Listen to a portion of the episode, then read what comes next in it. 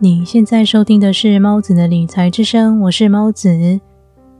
今天的这期节目比较特别，我想借由节目内容向近期过世的一些名人致敬。除此之外，也想借由他们人生的最后一里路这一段过程，来跟你分享一些我们能从他们身上学习到的事。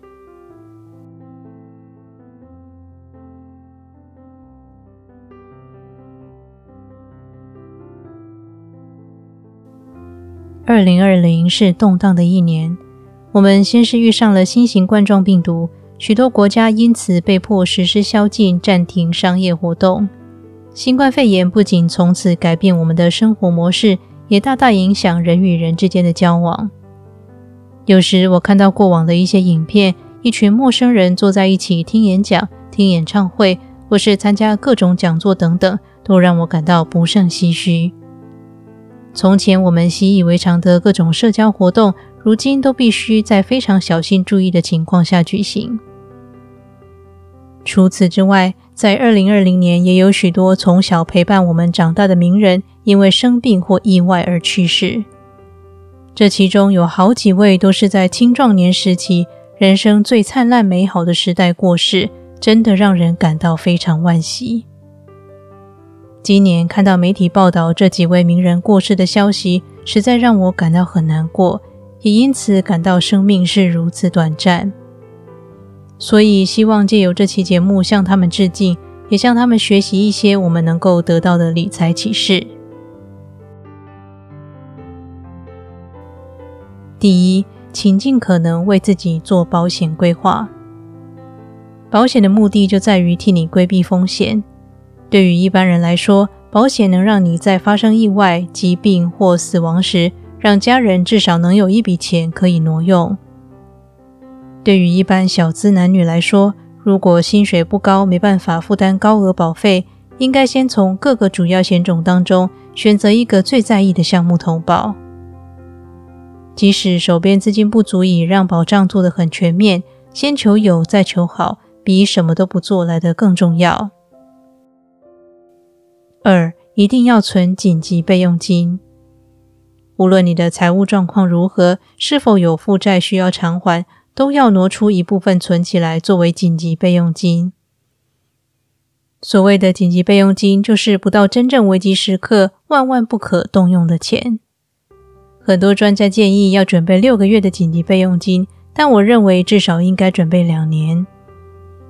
人的一生中会遭遇各种大大小小的意外。也一定都会经历经济危机，就如同现在我们因为新冠肺炎疫情延烧，造成各国股市涨跌不停，现金也不断贬值。风雨终究会过去，明天一定会更好。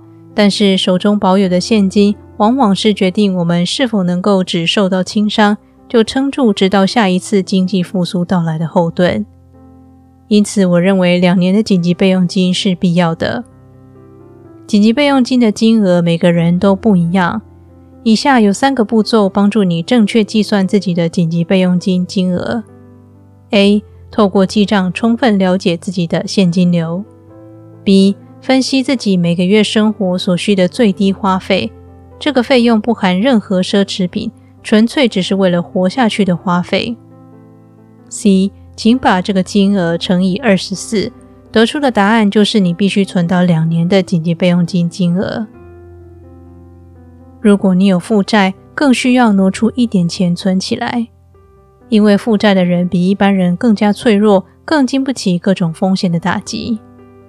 如果实在没办法在现有的收入下存钱，那一定要赶紧想办法增加收入，为自己的将来做打算。三、预立医疗照护服务。预立医疗照护服务咨询，简称 ACP。简单来说，就是与 ACP 咨商团队讨论自己若是发生疾病时，希望接受的医疗照护服务将会是如何。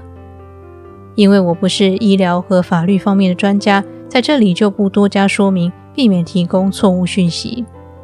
但是我会把台湾相关的网址附在节目的说明栏里，你也可以按照你居住的国家查询相关的事宜。预立医疗照护服务不仅可以确保在人生的最后一里路仍然保有尊严，并且按照自己希望的方式活着，同时也替亲人省下很多不必要的麻烦。四、预立遗嘱。每个人从出生的那一刻起，就逐步走向死亡。我们每活着的一分钟，就表示生命也减少一分钟。因此，如果能提早立好遗嘱，也是对自己的人生有一个完善的结束。五、预立生前契约。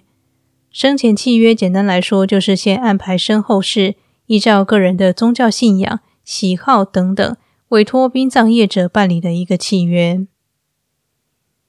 以上怀着沉重的心情制作了这期节目，再次强调，我没有任何法律背景。所以，如果你的计划中牵扯到法律的事宜，请一定要咨询专业人士。如此一来，才能确保你做更好的规划，为你的人生负责，也能够让家人在没有你的日子里更好的活下去。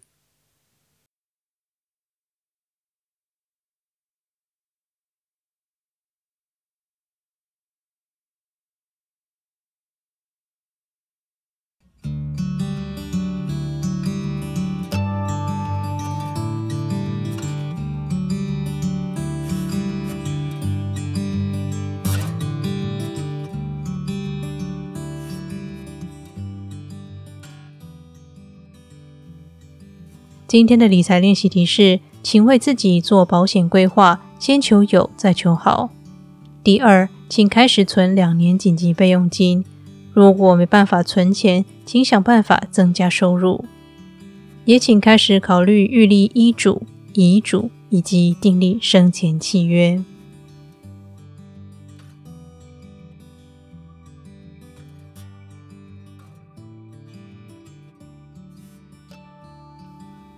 今天为你分享的是我们从世事的名人身上学到的理财启示。相信他们已经在非常祥和平静的地方过着与世无争的日子。在此，我也衷心的为他们的家人朋友们祈祷，期盼他们能渐渐释怀这份伤痛。那么，这里是猫子的理财之声，我是猫子，我们下期节目再见。